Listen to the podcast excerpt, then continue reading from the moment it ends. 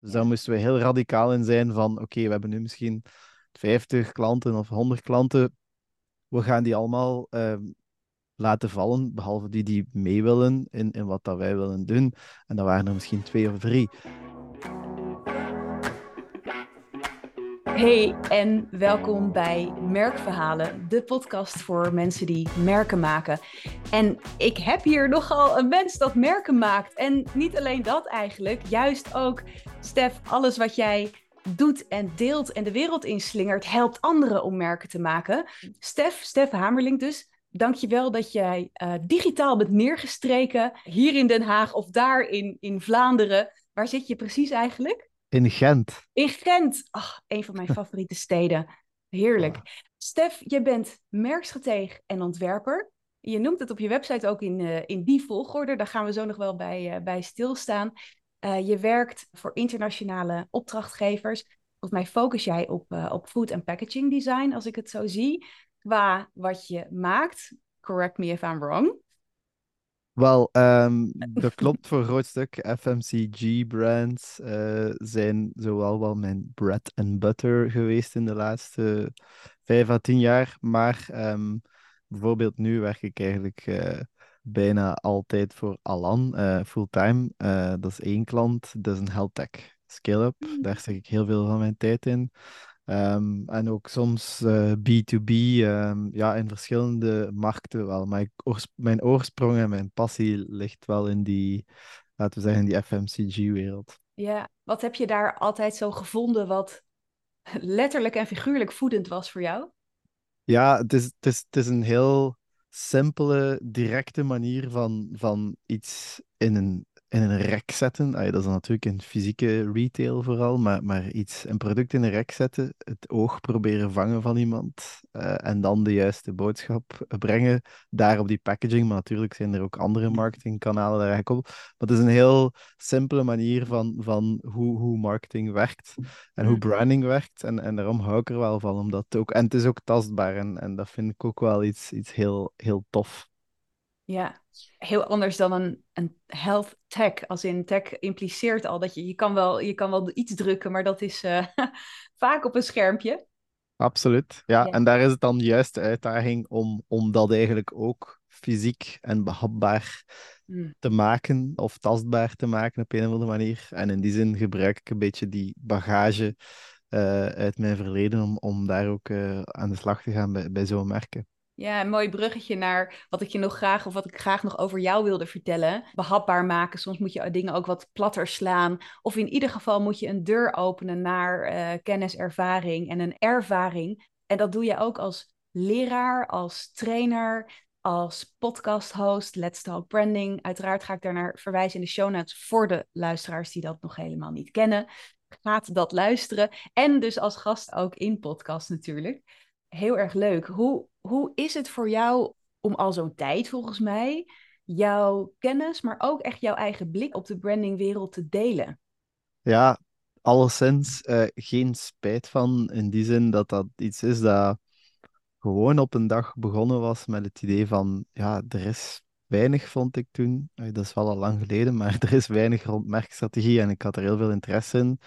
Maar na een drietal boeken was ik zo wat uitgelezen, dus ben ik gewoon beginnen zoeken naar mensen die, ja, die, daar, die dat als beroep hadden of, of die daarover babbelden.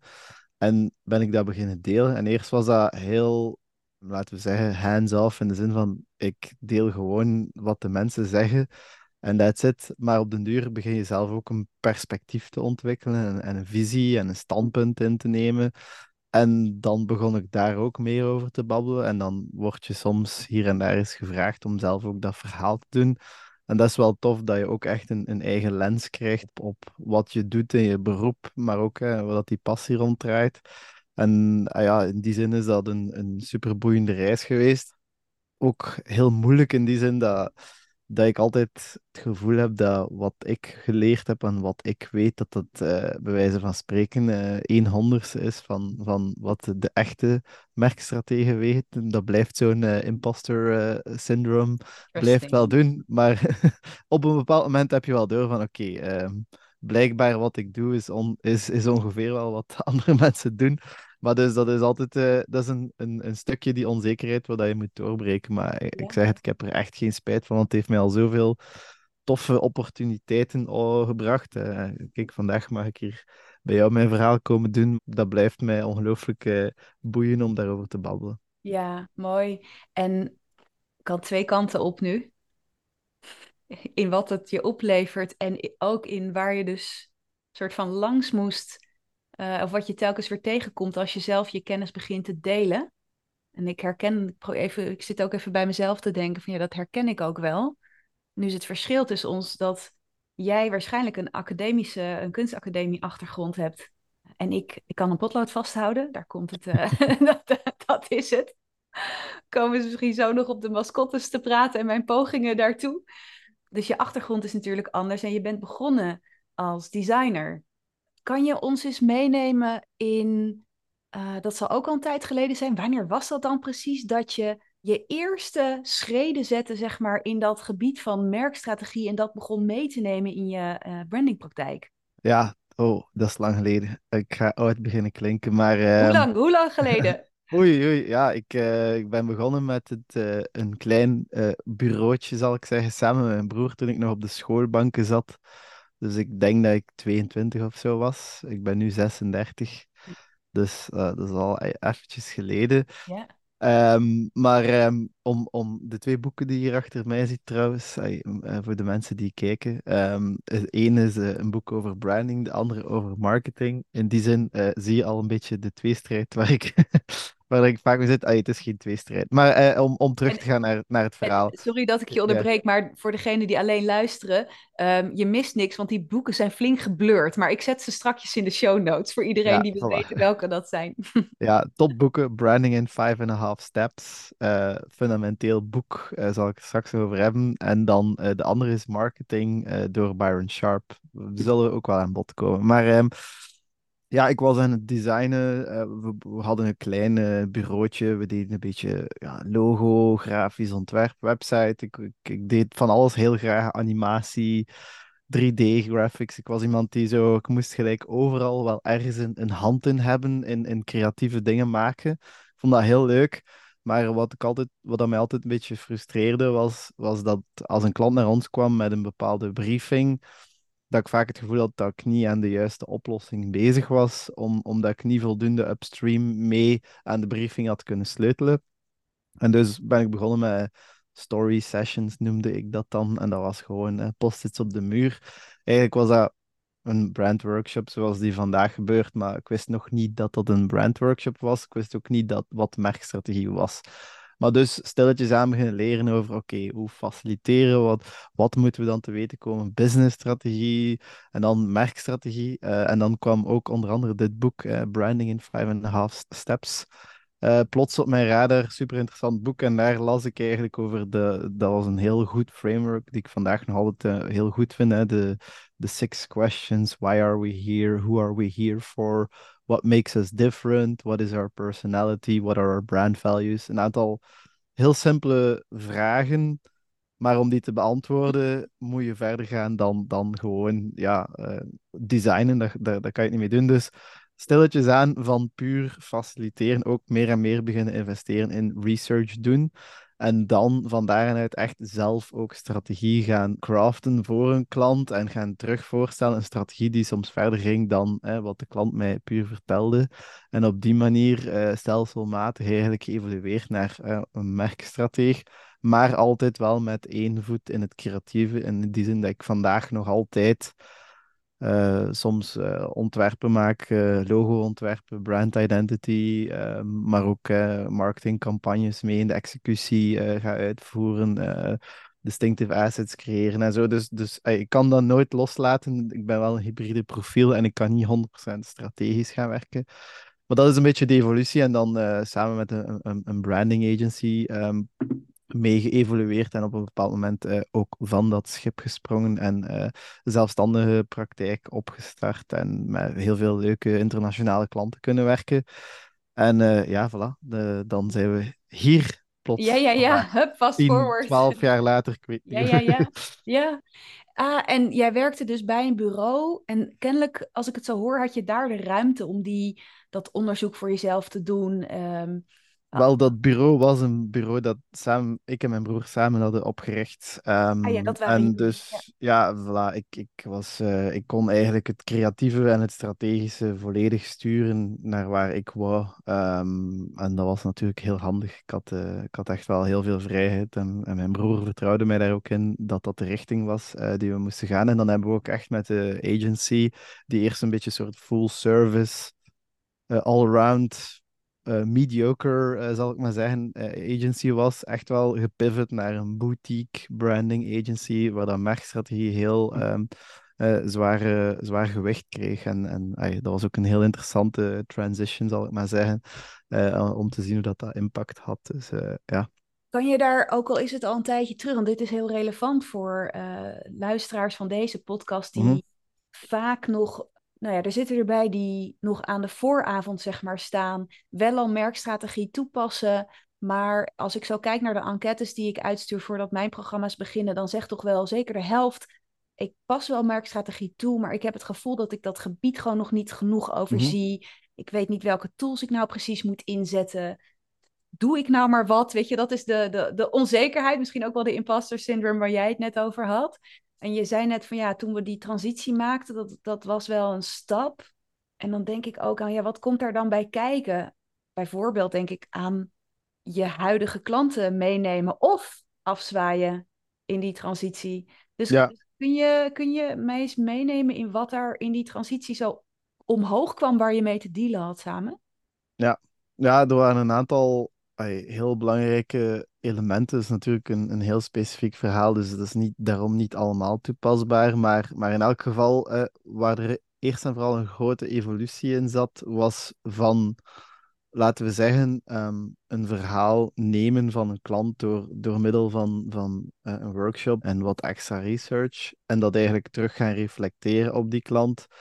Maar dat is eigenlijk een, zeer one-to-one uh, strategische oplossing. Dat is goed. Maar eigenlijk ga je dan nog niet per se zelf een strategie gaan vormgeven die misschien radicaal anders is of die een, een bepaalde impact kan hebben die de klant nog niet verwacht had. En ik denk dat daar sowieso al een fundamentele shift gebeurde in het feit van wij gaan niet gewoon uh, onze due diligence gaan doen om het beter te begrijpen. Nee, we gaan echt mee gaan nadenken over de richting van het bedrijf en we willen die impact kunnen hebben.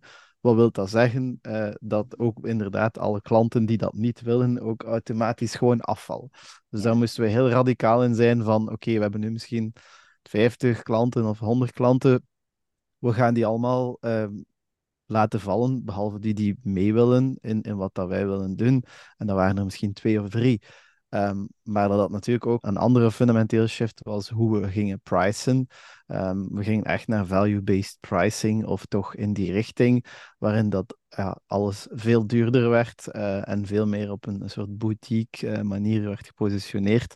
En dus uh, die combinatie van die twee was heel belangrijk. Um, en natuurlijk ook naar team toe wou dat dan zeggen dat we bijvoorbeeld van een team van, ik denk, 12 mensen naar een team van uh, vier of vijf mensen gingen die veel meer gespecialiseerd waren in uh, bepaalde stukken. Iemand die heel sterk creatief visueel was, strategisch profiel.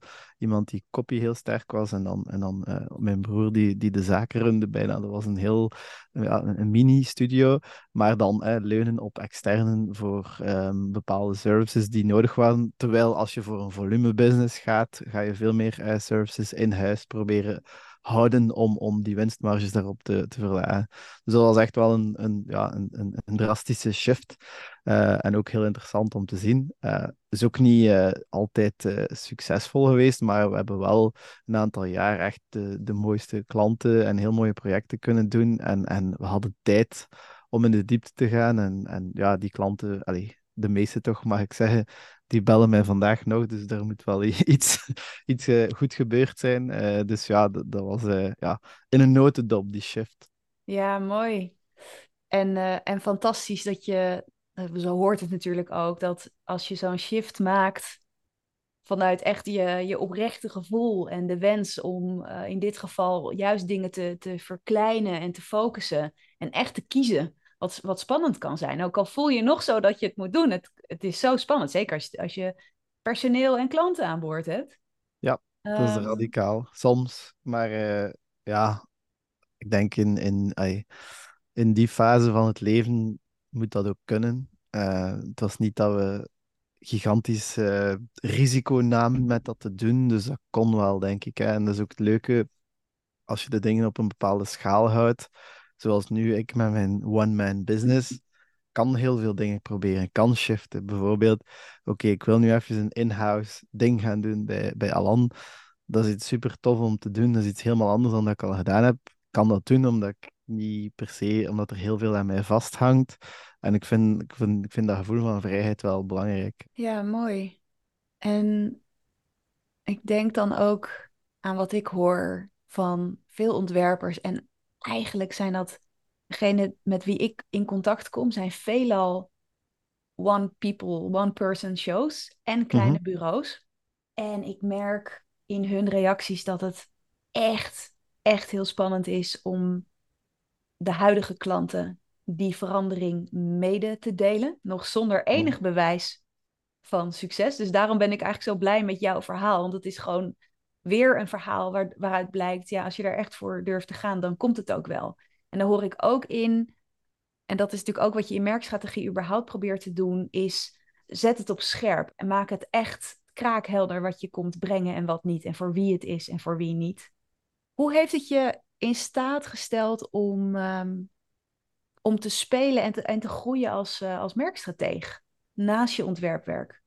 Ja, wat een van de belangrijkste dingen was voor mij, waar ik echt eh, in de diepte kon gaan en, en dat ik ook echt wel veel geleerd heb, is, is het feit van onderzoek kunnen doen naar eh, mijn, mijn frameworkje dat ik daar gebruik, is de drie C's, eh, consument, de competitie of de, de concurrentie, en dan eh, de cultuur, ehm, en dan dat, eh, eigenlijk zijn er vier, sorry, de company zelf, eh, het bedrijf zelf waar je voor eh, aan de slag gaat, om daar in de diepte te gaan op zowel kwalitatieve manieren, dat is bijvoorbeeld je telefoon oppakken en bellen naar tien klanten en vragen van waar zit jij mee in het dagelijkse leven en hoe ben je tot die beslissing gekomen? En gewoon heel simpele dingen, ehm, maar ook kwantitatief door eh, surveys, door analyses, door data te gaan analyseren, tot inzichten komen die dan een merkstrategie kunnen voeden.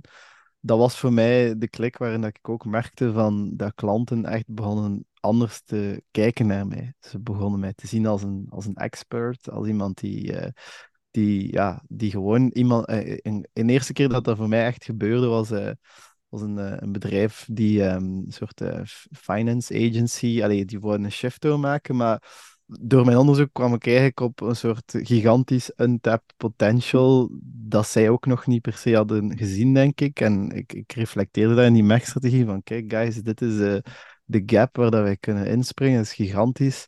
En dan daar een, soort merk rondgebouwd. En de, de founder en de CEO van dat merk zei tegen mij achteraf die presentatie van de manier waarop dat je nu onze industrie hebt geschept, heb ik het gevoel dat je daar al langer in zit dan gelijk wie dat ik ken en dat je mijn merk, alleen mijn, mijn bedrijf en mijn industrie beter begrijpt dan dat ik ze begrijp. Mm. En ay, dat is niet zo, want uh, ik was niet... Ay, ik, uh, ik, weet maar de helft of een derde of een honderdste bij spreken van wat die man wist over alles rond financiering en zo. Maar gewoon door die inzichten en dan vooral die inzichten te gaan aanbieden, niet op een manier dat het puur alleen vanuit hen kwam, van dit is wat wij geloven, maar echt een extern perspectief te geven op hun consument, op de markt. Uh, daar, daar creëer je echt vertrouwen met klanten. En dan kan je er echt op bouwen. En, en dat was voor mij wel een, een, een gigantische klik geweest van oké, okay, uh, hier kunnen we echt uh, verder ja. op bouwen. Voilà. En wil je ons, mij, eens een, een inkijkje geven in dat onderzoek? Want je noemt een paar keer dat woord. En aan de ene kant krijg ik het idee, ook de boeken achter, dat je überhaupt heel erg veel leest. Dus ook veel modellen kent. Je spreekt natuurlijk ook veel mensen over hun uh, werkwijze en methodieken. Misschien is deze case iets te, te ver weg, maar als jij onderzoek doet in zo'n branding en daaraan voorafgaand merkstrategie traject. Hm. Nou, laten we zeggen, wat zijn de minimale dingen die je wil doen en wat is echt heel erg fijn om te doen, zodat je echt met zo'n novel point of view kan komen? Mm -hmm.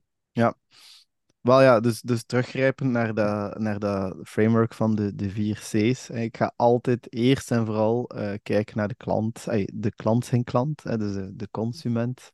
En daar is het eigenlijk gewoon even je gaan inleven in die wereld, whatever it might be. Want ik denk dat dat een van de grootste valkuilen is, dat wij onszelf projecteren op een merk en vooral vanuit ons eigen biases en, en, en denkwijze en leefwijze gaan, gaan vormgeven wat het merk moet zijn. Dus stap 1 is gewoon probeer te begrijpen wie die doelgroep is, hoe ze denken, hoe ze kopen, uh, wat zijn de barrières. En dat kan je heel simpelweg doen door effectief, um, again, telefoon oppakken. Dat is een van de dingen dat voor mij, een van de meest moeilijke dingen, dat ik, ik ervaarde echt stress om het idee om iemand random te gaan moeten bellen om te praten over die dingen. Ik vond dat echt lastig. Dus voor luisteraars, die dat ook denken, uh, you're not alone. Uh, dat is niet zo, maar je moet daarover raken. En het moment dat je er twee of drie hebt gesproken, dat kan fysiek of, of in, een, of in een, uh, een telefoongesprek, dan ga je echt voelen van de, de hoeveelheid informatie en ideeën dat eruit komen uit die gesprekken. Dat is huge. Dus voor mij is dat bij wijze van spreken fundamental. als je iets doet, ga dat doen. De tweede fundamental is in de tweede C, is in de categorie of eh, de concurrentie C. Ehm, ja, kijk naar dat landschap. Een andere gigantische fout die heel veel branding en uh, marketing mensen maken is, ze doen iets wat alle andere bedrijven in hun categorie doen. Omdat ze opkijken naar uh, bepaalde merken, de leiders. Maar dus vanuit het idee van distinctiveness uh, is belangrijk. Dat gaat dan over visueel, hoe dat je onderscheidt. En differentiation, kunnen we het nog over hebben. Uh, in welke mate dat ook belangrijk is. Um, die twee dingen, eh, u onderscheiden, zijn zeer belangrijk. Maar hoe kan je je onderscheiden als je de concurrentie niet begrijpt? Kijk naar die concurrentie, ga daardoor concurrent per concurrent, analyseer hun messaging, analyseer hun visuele identiteit, analyseer hun marketing efforts. En zorg dat je een beeld krijgt van eh, tien concurrenten, de meest uh, directe, maar ook indirecte, zodat je het landschap begrijpt. En dan. En wat ik, sorry, dat, ja, zeg maar. sorry dat ik je onderbreek, want wat, je, wat ik je ook hoor zeggen is dat het verleidelijk is voor uh, onze opdrachtgevers mogelijk, maar ook dus voor jezelf als je met je eigen positionering en branding als uh, strategisch ontwerper bijvoorbeeld bezig bent of klein bureau, dat het dus verleidelijk is om juist te veel in het veld te willen passen en te doen zoals de anderen doen. Want kennelijk is daar behoefte aan, kennelijk moet dat zo. Dat is natuurlijk ook, ja, ik erger me daar helemaal, helemaal kapot aan hoeveel gelijkenissen er op Instagram uh, zijn. Dat ik de, de hele tijd ook hetzelfde, precies dezelfde methodiek of precies dezelfde aanpak tegenkom. Vervolgens word ik overigens ook bang dat ik denk, hoe blijf ik nou trouw aan mezelf? Dus ik ben daar ook wel naar, naar op zoek. Maar ik hoor ook in wat je zegt dat het soms een, een uitdaging dus kan zijn om die klant ook echt wel mee te nemen in het nieuwe, in het net andere. Hmm. In het niet wat ze zelf jarenlang hebben gedaan en verwacht. En dat ken ik ook wel van mijn eigen trajecten. Ja, voilà. Uh, een van de dingen die ik daar doe, die een heel krachtige tool is om, om, om daar een beetje klanten uit dat slop te krijgen, is eh, wat, ik dan noem een brand audit. En dat is eigenlijk ook, eh, dat komt er op die vierde C, de company, waar dat je echt heel specifiek gaat gaan kijken naar eh, hoe hebben wij in het verleden eh, verbaal, visueel ons geuit. En dat dan ook er gaan plaatsen binnen een categorie. en, en wat je dan vaak ziet, is dat je eigenlijk gewoon, uh, bij wijze van spreken, die klant mee in die sea of sameness kan gaan plaatsen, dat ze dan plots een spiegel krijgen van oké, oei, ja, ehm, nu, nu zien we de bigger picture wel even. Want het probleem is, iedereen, uh, ik merk dat ook als ik langer aan één merk werk, dan, dan krijg je heel hard, hè, die, die je zit in de cookie jar en je ziet het niet meer. Je zit heel tijd naar dat eigen merk te kijken, maar je, je kan niet meer zien dat je eigenlijk misschien helemaal niet zo onderscheiden bent als dat, als dat je soms denkt dat je begint veel te veel op de details te tweaken. Dus hè, dat stapje terug, dat uitzoomen, altijd vanuit dat consumentperspectief, vanuit dat categorieperspectief. En dan bekijken naar het, het, bedrijf zelf, van wat hebben wij al gedaan en hoe kunnen we daar beter in worden. Ja, dat zijn gewoon de essentiële stappen, denk ik, om, om verder te gaan. Soms kan het zijn dat je bijvoorbeeld dan, hè, er wordt ook soms gesproken over die cultural uh, aspect. Dat, dat, dat zit natuurlijk een stukje in de leefwereld van de consument en ook in de categorie.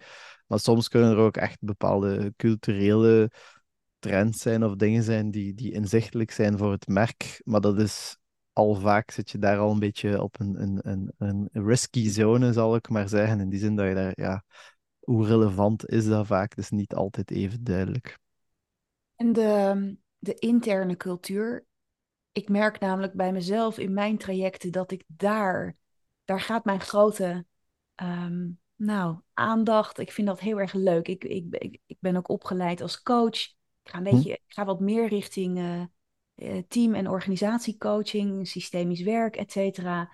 Dus dat is ook gewoon mijn persoonlijke aandacht. Ja. Daarbij word ik zo ongelooflijk gelukkig als ik zie dat een merkstrategie-traject en, en, en branding echt de krachten die er intern zijn en de cultuur die er intern is en goed vertegenwoordigt, maar ook nog ja, eh, eh, versterkt. En dan is er die, wat je net zo mooi noemt, die sea of sameness, eh, waar je eigenlijk uit wil blijven. Hoe, kijk hoe ik dit formuleer, maar het lijken een soort van twee polariteiten. Dus heel erg dicht bij je eigen cultuur blijven. Heel erg putten uit de waarden, hoe leven we en niet te veel opleggen daar, want ze moeten het, ze bedoel ik, de organisatie hm. moet het waar kunnen maken, moet het merk kunnen leven, dag in dag uit. En aan de andere kant, jouw, wat je net ook zo mooi benoemt, zo van jouw, jouw nieuwe blik, jouw, uh, jouw, jouw spiegel, jouw hé, hey, maar zo kan het ook. De novel point of view. Gaan die twee altijd goed hand in hand of schuurt dat? Wat is jouw ervaring daarmee? Ja, dat is een interessante vraag. Er is eerst een soort, um, laten we zeggen, bedenking dat ik daarbij heb. Ik, er zijn in mijn, in mijn carrière, zal ik zeggen, denk ik, van de honderden klanten misschien, denk ik, vijf of tien klanten geweest waarvan dat ik het gevoel had van, oké, deze cultuur is echt zo sterk en uniek dat die ook kan leiden tot een soort hmm. brand differentiation. In de meeste andere gevallen is het gewoon een, een bedrijf as usual en the, usual way of working.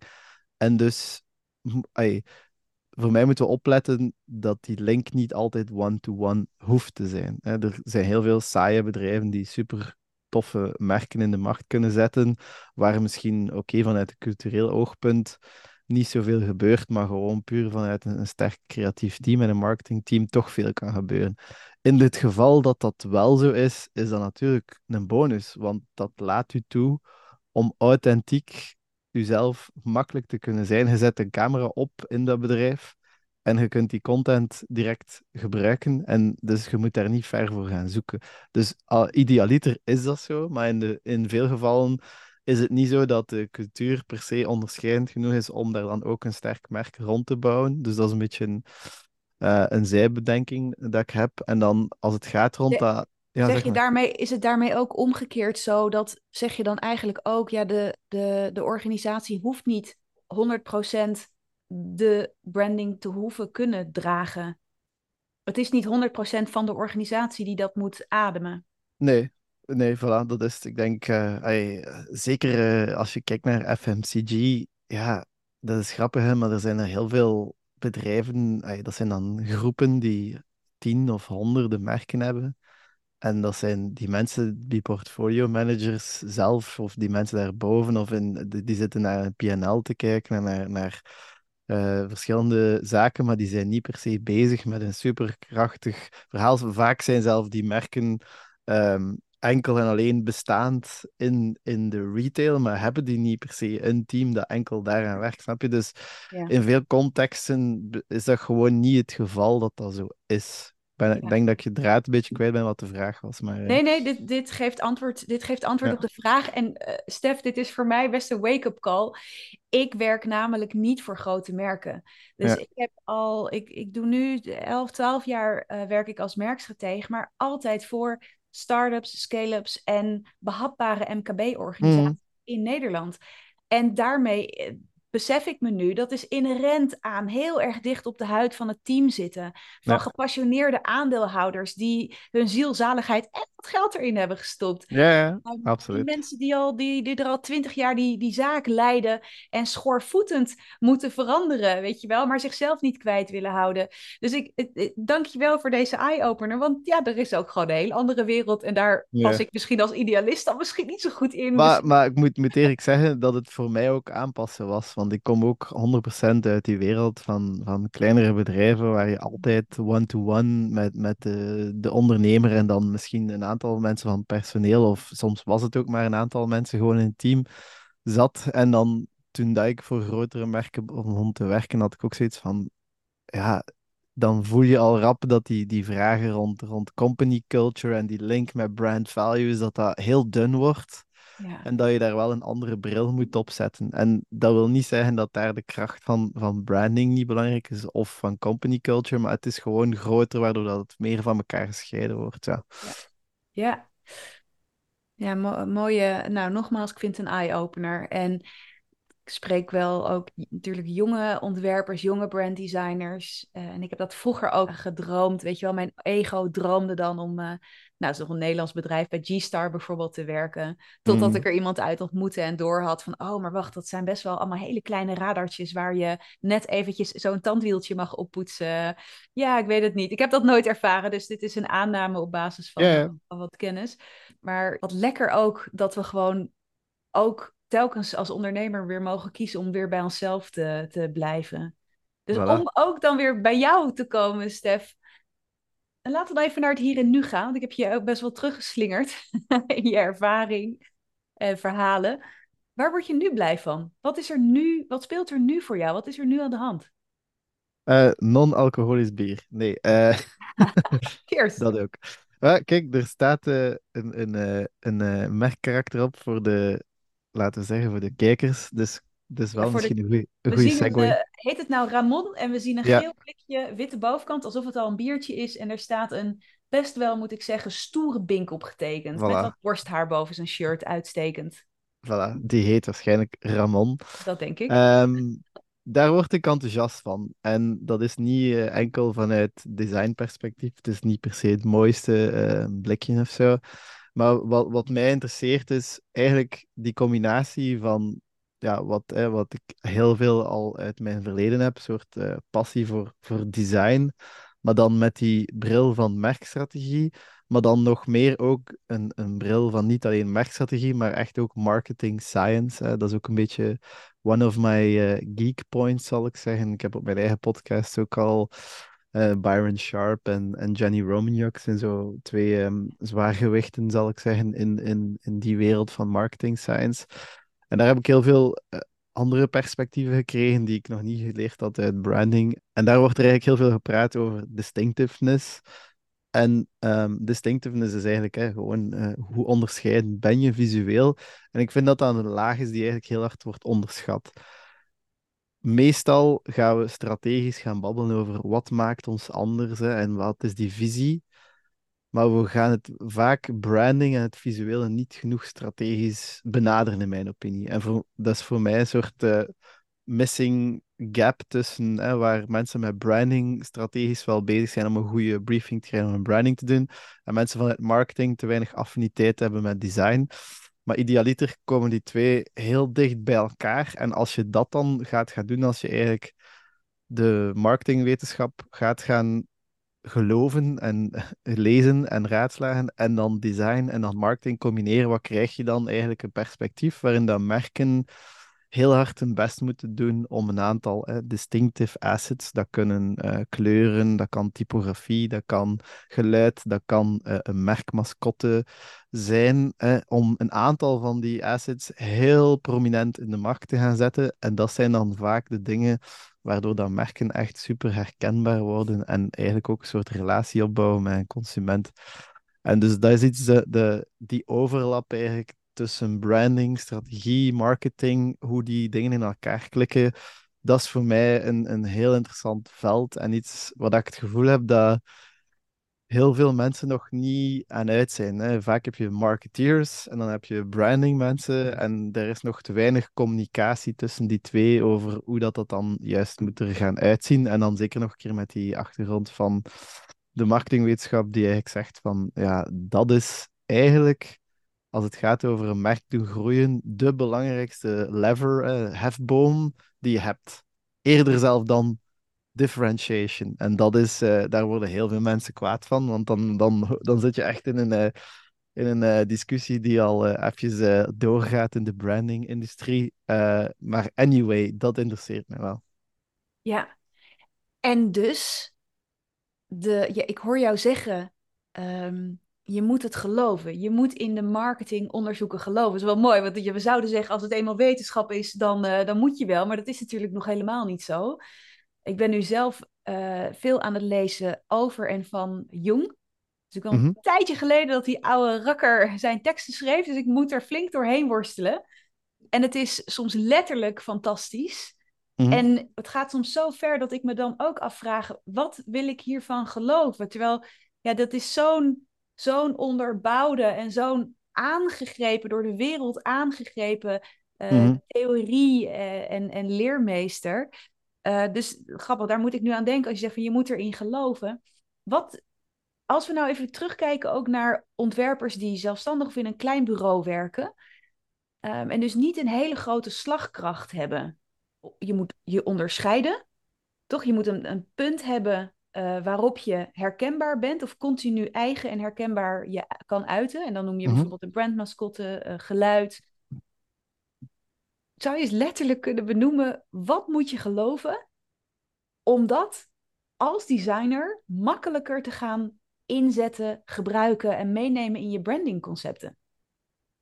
Je bedoelt dan uh, de, een beetje wat, wat uit de wetenschap dan gezegd wordt? Of... Ja, dus wat, Moet, wat, Moet ik echt, wat moet ik echt geloven, zodat ik er morgen niet over twijfel dat ik dat in de presentatie naar mijn klant?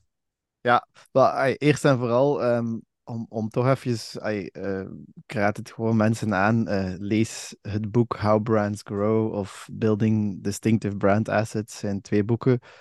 Het, zijn, het is heel uh, methodologisch heel ondersteund. Er zijn duizenden merken, categorieën geanalyseerd over decennia lang. Um, dus het is echt wel heel gefundeerd onderzoek. Uh, al stap 1, uh, de sample size van zo'n onderzoek is gigantisch.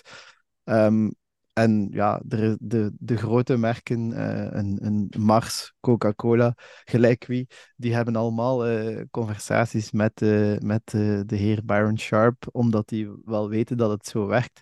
Wat het probleem is een beetje, is als je die, die schaal zo gaat gaan verkleinen tot, tot de merken waar wij vaak mee in contact komt, dat eigenlijk eh, wat je dan, eh, er is een heel cool boek daarover, over noise, uh, statistical noise. Eigenlijk ben je zo klein dat er nog van alles kan gebeuren. Um, je kan verkeerde keuzes maken in je bedrijf. Je kan de juiste keuzes maken, maar je macht kan veranderen. Er kan een pandemie gebeuren, er kan van alles gebeuren, waardoor dat die heel stabiele wetten van hoe merken groeien, plots niet meer kloppen. En waardoor dat je begint te ja, ja, maar dat, wel, dat werkt wel voor grote merken, maar dat werkt niet voor kleine merken. Het is eerder, het werkt wel op schaal en op, over lange tijd, maar het werkt niet op, op uh, als je het individueel gaat bekijken. Hè. Net zoals dat heel veel wetenschap wel iets kan zeggen over hoe het gebeurt, maar weinig, eh, wat ze soms zeggen is, het is descriptief, het is omschrijvend van hoe marktdynamieken werken, maar het is niet prescriptief. Het, het helpt niet in te zeggen tegen jij als klein merk, ondernemer, van ah, zo moet ik mijn merk gaan groeien. Um, er zijn wel bepaalde dingen die um, fundamenteel zijn. Bijvoorbeeld, één daarvan is, hè, je hebt twee componenten van hoe een merk groeit. Je hebt je mentale beschikbaarheid en je fysieke beschikbaarheid. Mentale beschikbaarheid of awareness. Het is niet 100% hetzelfde. Het is eerder als ik aan auto denk, hoe makkelijk komt dit merk dan naar boven? Dat is de, de mentale beschikbaarheid. Um, en dan fysieke beschikbaarheid, dat wil niet per se zeggen uh, fysiek als in offline. Dat is gewoon hoe makkelijk ben je beschikbaar om te kopen. Dat kan even via e-commerce zijn. Hoe meer fysieke en mentale beschikbaarheid je hebt, hoe sneller je merk gaat groeien. Dat is een dynamiek die fundamenteel, wat er eigenlijk volgens mij niet aan kan gesleuteld worden. Dus de vraag is dan, als klein merk, hoe ga je dat gaan doen? En daar heb je dan het probleem dat heel veel van het advies gaat over ja, televisiereclame gaan maken, radioreclame gaan maken. Dat kan niet. Dat, daar heb je geen uh, geld genoeg voor om dat te doen. Dat is niet slim op die schaal. Dus moet je andere manieren gaan zoeken om fame te gaan beelden. En een van de belangrijke aspecten binnen dat fame building is hoe kunnen mensen jou eh, herkennen, is eh, die distinctive assets weer naar voren brengen. Um, maar ik ben misschien te veel tegelijk aan het Nee, ik vind het heerlijk. Ik volg je en ik hoop de luisteraars ook. En zo kom je toch volgens mij ook weer bij dus die assets. En ik zou het leuk vinden om de mascotte eruit te pikken omdat, ja, als we het nu over tunes en muziek gaan hebben, volgens mij is dat nu net niet waar, je, waar op dit moment jouw aandacht heel erg naartoe gaat, maar die mascottes wel. Ja, ja wel. Uh, deels omdat ik uh, zelf een visueel persoon ben en deels ook omdat ik uh, heel hard fan ben geweest altijd van ook character design en speelgoed en videogaming. Dus er zit daar ook een beetje overlap met mijn personal Wat was jouw eigen soort aha-moment in het weer wederopleven, de wederopstanding voor jou van de mascotte en dat je dat bent gaan omarmen en echt, echt nu actief mee werkt? Ja, goede vraag. Maar deel daarvan is uh, het merk uh, waar ik nu voor werk, uh, Alan. Die hebben ook een, hebben een mascotte. ik heb daar mee ook aan gewerkt om die, om die nog wat prominenter te maken en ook te revampen. Maar daar was al een mascotte. Dus dat, was voor mij ook even weer zo'n klik van na al die jaren bij zo'n merk komen dat heel hard wil groeien. En is dat een van die levers die we kunnen gebruiken en daarmee aan werken. En dan ben ik eigenlijk ook zelf gewoon meer en meer terug beginnen kijken van ja, maar wat, wat gebeurt er eigenlijk in die, die, in die wereld van mascottes? Vooral veel nieuws over mascottes die uh, gecanceld werden of uh, worden. En um, één boek specifiek uh, Paul Feldwick, um, Why Does the Peddler Sing?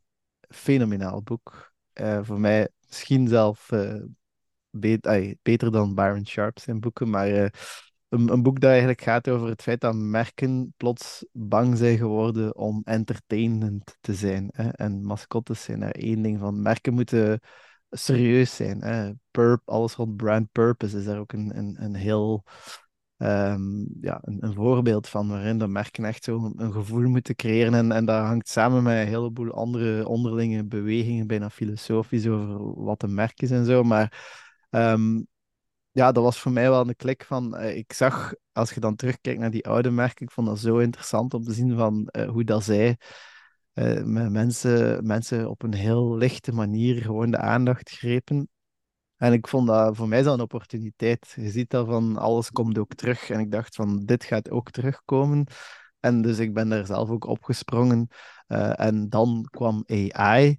En dan was het niet meer alleen um, kijken naar mascottes, maar ook uh, zelf makkelijker mascottes kunnen maken. Want uh, een 3D-karakter maken bijvoorbeeld vereist echt wel een heel specifieke skillset. Um, en illustratief ben ik ook niet zo sterk. Dus plots kreeg ik tools om mee te gaan experimenteren.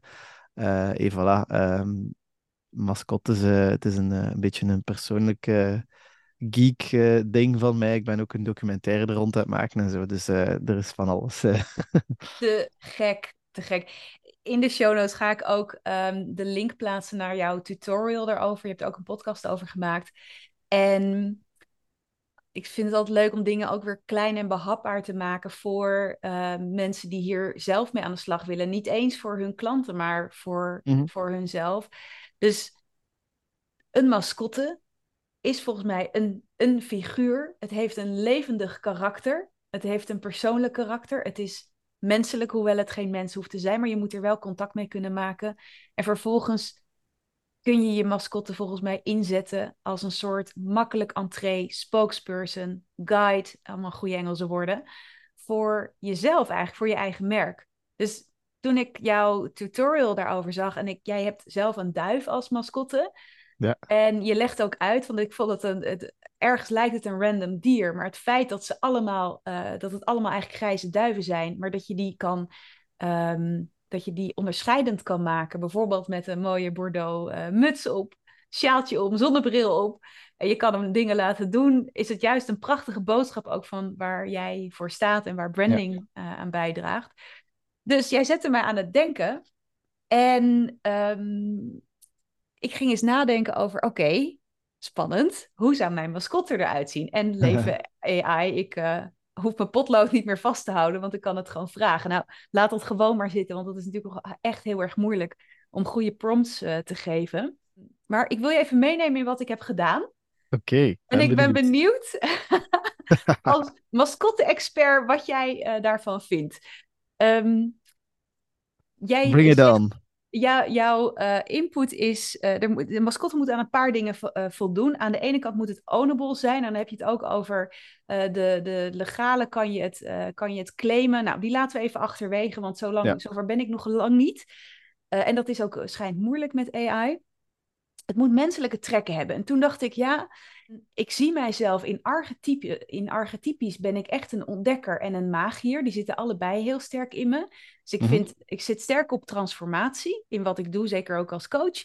Maar het avontuurlijke, ik, ik heb nu weer net, valt er op de bus, of valt er op de mat onze nieuwe Pyreneeën maps, want we gaan in de zomer gaan we de bergen in.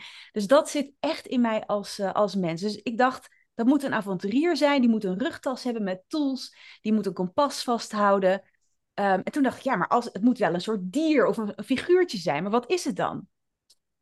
Geen idee. Dus ik dacht, ik vraag ChatGPT eens eventjes.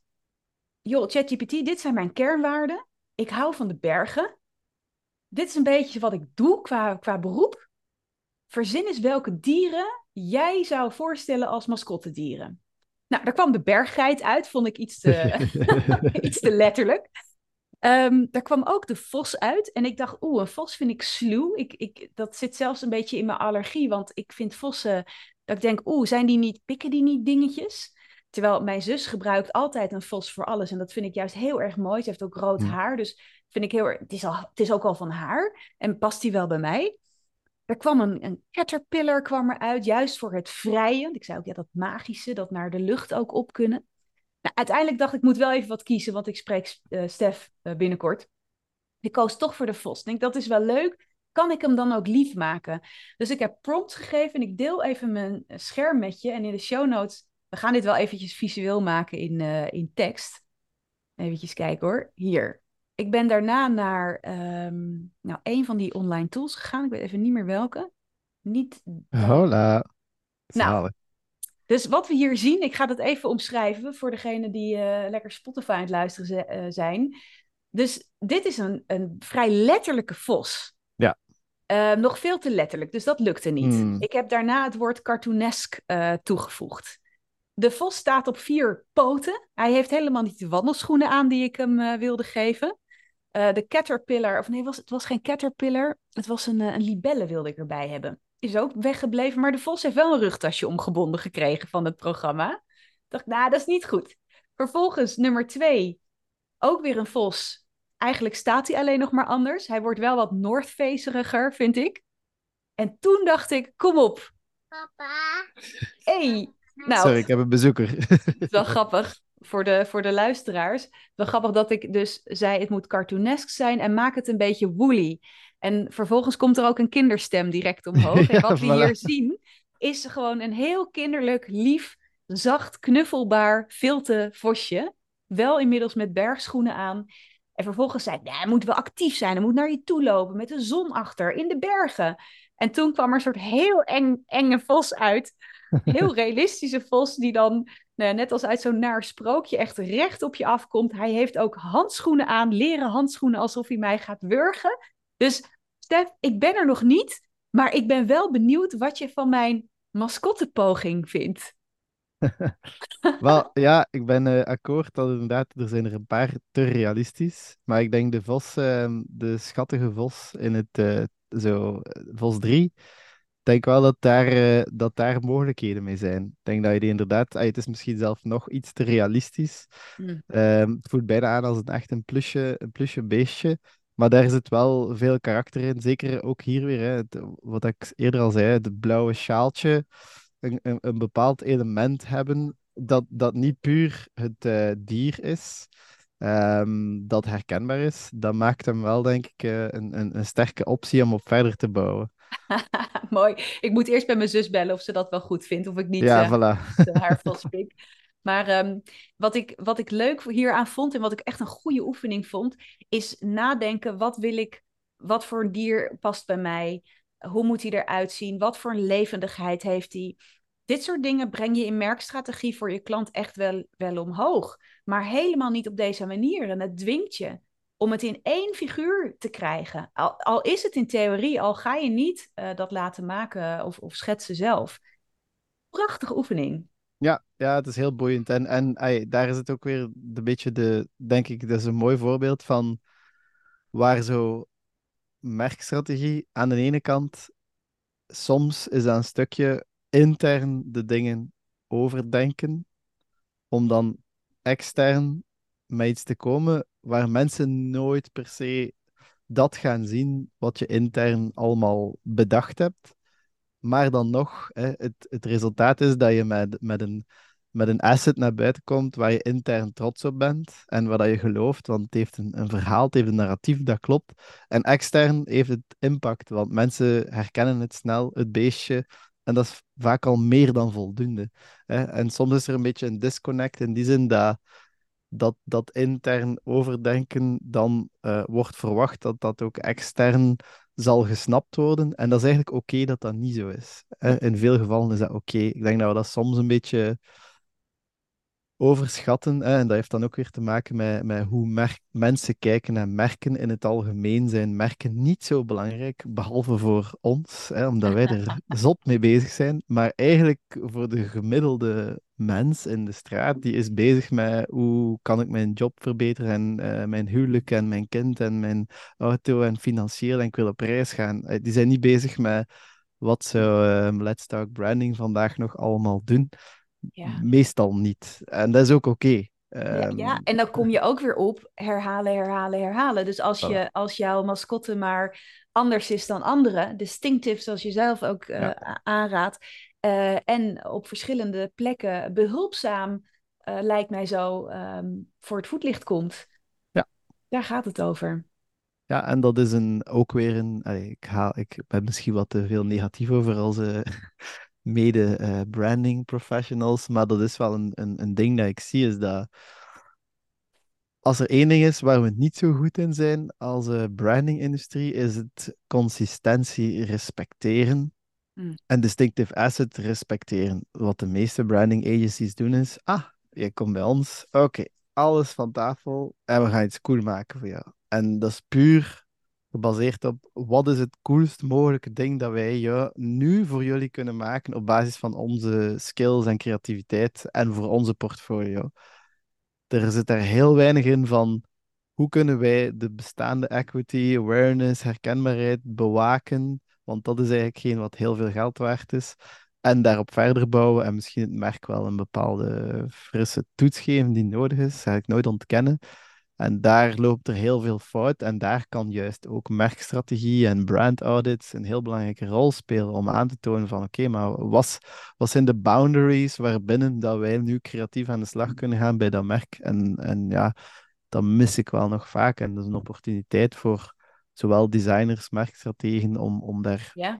professioneel mee om te gaan. Ja, en andersom ook krijg ik ook wel, maak ik ook wel mee dat opdrachtgevers juist zelf graag even tegen een tafel of stoelpoot willen plassen in hun bedrijf. En, en dan dus de, het grote gebaar willen maken. En dat je dan ook moet kijken, hé, maar en wat ligt er al Ja. voorbij je eigen ego? Ja, ja, dat is, eh, dat is de grote uitdaging. En daarom kan je met een workshop kan je veel doen, maar moet je vaak externe inzichten en validatie gaan brengen om dat ego te doorbreken. Want ik- dat voorbeeld dat ik daar juist gaf, dat was ook wel iemand met een bepaald sterk ego van die, die, die man die zei van, nou, je hebt mijn industrie heel goed begrepen en zo. Maar de enige manier waarom dat, dat geloofwaardig was, was niet omdat ik daar stond en het zei, maar was omdat ik zei van, eh, die, ik heb met tien mensen gebeld, er stonden quotes van die persoon en die persoon en die persoon. Er waren een aantal uh, expert interviews geweest. Er waren een aantal datapunten van super uh, herkenbare instituten, alle McKinsey en Deloitte. Die dingen maken dat, eh, dat, dat dat geloofwaardig is. En natuurlijk word jij dan op termijn wel gezien als de, de expert, maar je moet wel komen met, met, met sterke datapunten. Ja, dus en, en het helpt je in, in je onderbouwing en hoe de opdrachtgever je ziet, zeker in het begin, in de, in de, de kennismaking. Maar je hoeft het ook niet allemaal alleen te doen. Dat vind ik ook zo'n opluchting. En um, ik denk dat ik bij mijn allereerste klantinterviews, uh, klant van de klantinterviews, ook een beetje zenuwachtig was Hoewel ik vroeger ook als bijbaan al heel veel belde. Dus ik, ik was zo iemand die jou belde om te kijken of je je telefoonabonnement kon verlengen. Daar was ik heel goed in. Dus die belstroom die had ik wel wat minder. Maar um, het is ook zo heerlijk om uh, jezelf als, als ontwerper, als merkstratege, in ieder geval als opdrachtnemer, om jezelf ook te gunnen om dat soort prachtige gesprekken te hebben en op te halen. En ja. daarmee ook um, ergens inderdaad je eigen uh, bril, je eigen blik uh, op het merk eventjes op, aan, overboord te gooien en gewoon je nieuwsgierige pet op te zetten. En is gewoon een leuk gesprek te hebben met iemand. En je voelsprieten uit te zetten, ook op wat je nog niet hoort van diegene. Voilà. Ja. Super belangrijk. Marketing 101, maar toch heel vaak vergeten. Ja. ja, en ik zelf leef daar echt heel erg van op. En mijn klant ook, want ik geef ze ook inderdaad dan heel erg veel terug. Uh, in een vorige podcastaflevering overigens met Roel Stavorinus, die raden aan om, om gewoon je klant ook te vragen om dienstklanten te laten bellen. Om het zelf maar eens te ervaren. Dus je kan het ook een ja. beetje besteden. Ja, absoluut. En, en ik, ik heb een keer iets heel grappig gedaan. Ik deed dat voornamelijk in een merk strategisch traject, maar ik heb dat ook al een aantal keer gedaan in een, in een tweede fase waar het dan over branding zelf gaat wat ik deed was dus, meestal een brandingpresentatie bij mij was, is altijd even nog uh, herkaderen van, oké, wat was de, de strategie? Twee, drie slides, gewoon even iedereen weer on board krijgen. En dan komt het creatieve verhaal, komt de, de presentatie van, van een bepaalde huisstijl of zo, of een campagne. Maar in dit geval had ik uh, een teaser gemaakt met zo vier quotes van eigenlijk mensen waaraan ik die identity had getoond. En dat waren eigenlijk gewoon een soort, gelijk dat je filmreviews vaak ziet in een teaser. Nice. En die, die waren al, ja, gevoelde, die camera was al zo excited, omdat ze al eigenlijk reacties hadden van klanten. En ja, dat was gewoon binnenkoppen. En dat zijn ze van die dingen wat je moet durven doen, uh, ja. om, om even er weer uit te springen en, en iets anders te doen. Wat, wat een ongelooflijk goede tip. Ik ga het ook doen. Dankjewel. Voilà. Graag gedaan. We komen aan de, aan de afronding toe. En nu zit ik te denken, ja, dat wil ik je toch nog wel graag vragen. Voordat, voordat ik je enorm ga bedanken voor dit mooie gesprek. Uh, want we ronden dit gesprek wel af, maar het jaar is net begonnen. Het is, terwijl we dit opnemen, is 16 januari 2024. Dus het jaar begint net. En je hebt net al eventjes genoemd waar je mee bezig bent. Dat is, uh, dat is die mascottes. Ik ben heel erg benieuwd naar uh, wat je daarover gaat allemaal aan het produceren bent. Want volgens mij is er dus nog veel meer aan de hand dan wat we nu aan de buitenkant zien. Uh, keep me posted. Waar gaat dit jaar voor jou over? En dat mag hm. zakelijk zijn, maar dat mag ook persoonlijk zijn. Hm. Ja, goede vraag. Um, wel, het is um, met vrij veel clarity uh, dat ik uh, het jaar inga. En dat is, dat is wel dankzij een aantal jaar zoals sleutelen aan, aan goed doelstellingen uh, zetten en die dan ook meten op het einde van het jaar en zo. Dus allee, dat is ook al leuk dat ik daar een, nu een beter beeld op heb. Dat is waarschijnlijk gewoon ook ouder worden, maar anyway. Um, wat een van mijn, mijn grootste, laten we zo, mijn North Star zelf is, is gewoon om, om wereldwijd bekend te worden of bekend te zijn als iemand die, die een, een expert is om alles rond brandbuilding en vooral een soort no bullshit uh, approach. Ik weet niet of ik mag vloeken, maar bij Zeker deze. Wel. uh, dus dat is zo'n beetje mijn dat, dat, is, dat is gemakkelijk voor mij, want ik weet dat alles wat ik doe ergens daar naartoe blijft leiden. En dit jaar zal daar, zal daar zeker niet eh, het eindresultaat zijn, maar er zal een aantal stapjes om naartoe zijn. Een van de dingen dat ik zeker meer wil doen, specifiek dit jaar, is rond, inderdaad, rond mascottes echt dingen gaan creëren, tools gaan creëren, ehm, bepaalde ook adviezen gaan formuleren naar klanten toe. Um, alles daar rond het mascotte-ding reëel maken. Eigenlijk een stiekeme droom van mij. Uh, bij deze is hij niet meer stiekem, maar um, is om een soort mascot agency op te richten. Ja, te gek, te gek. toen, je, toen je net zei, nou bij deze is het, ik bedoel, de wereld ingeslingerd, dus dat gaat gebeuren. en zo zal geschieden.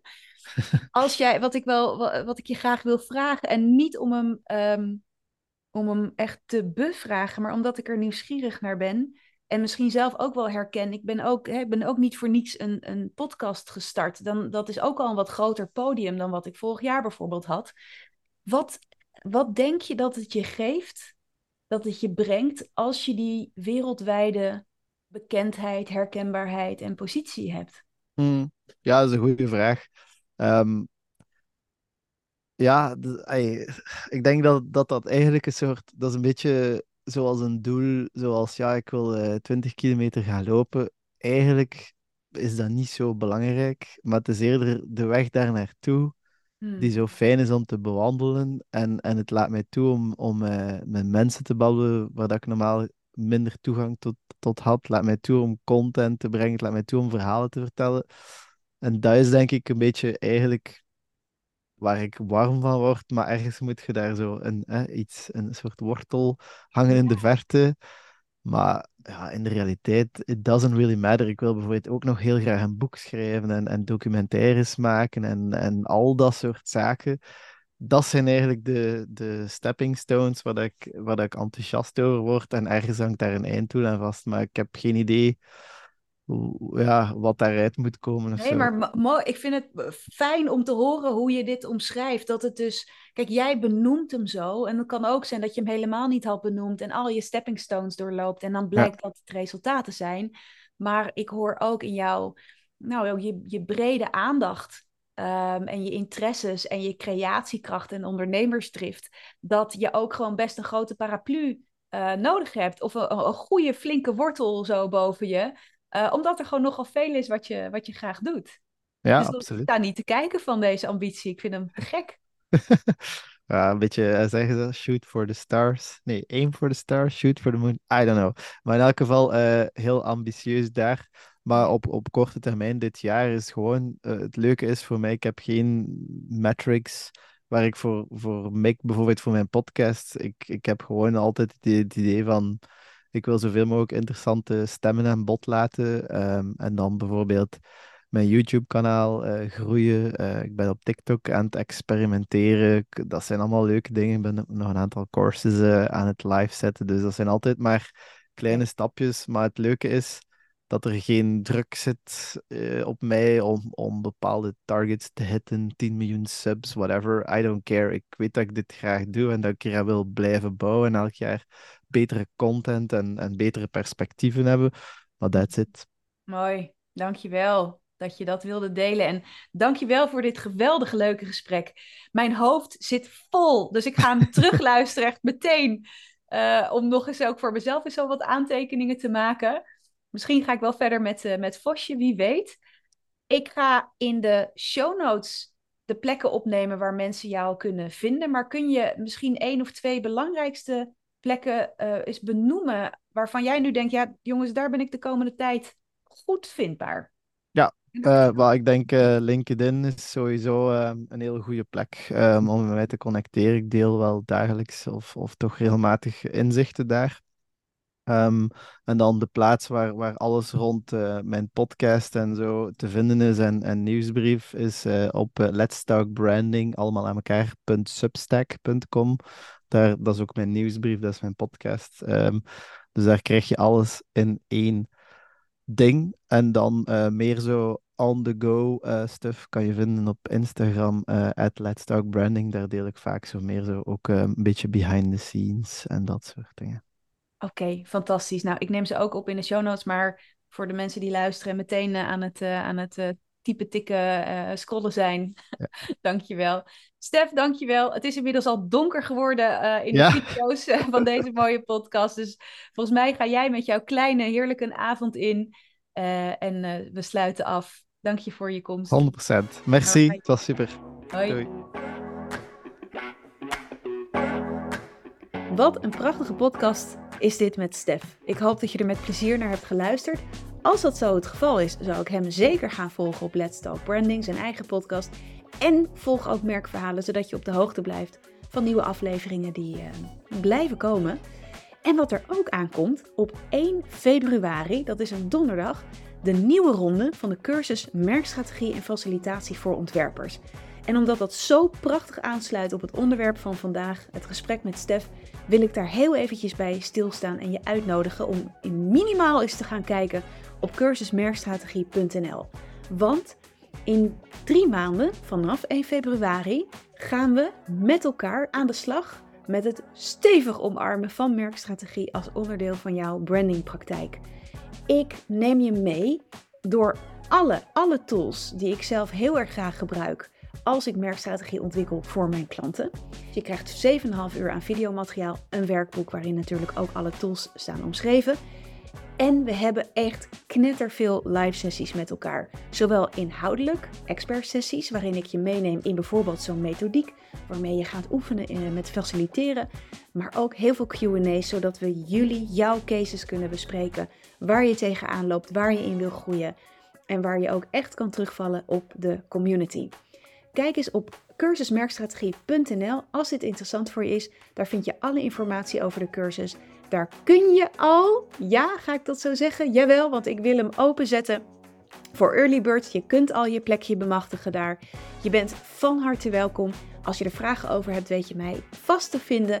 En wie weet, wie weet gaan we samen groeien in merkstrategie in jouw brandingpraktijk. Tot snel.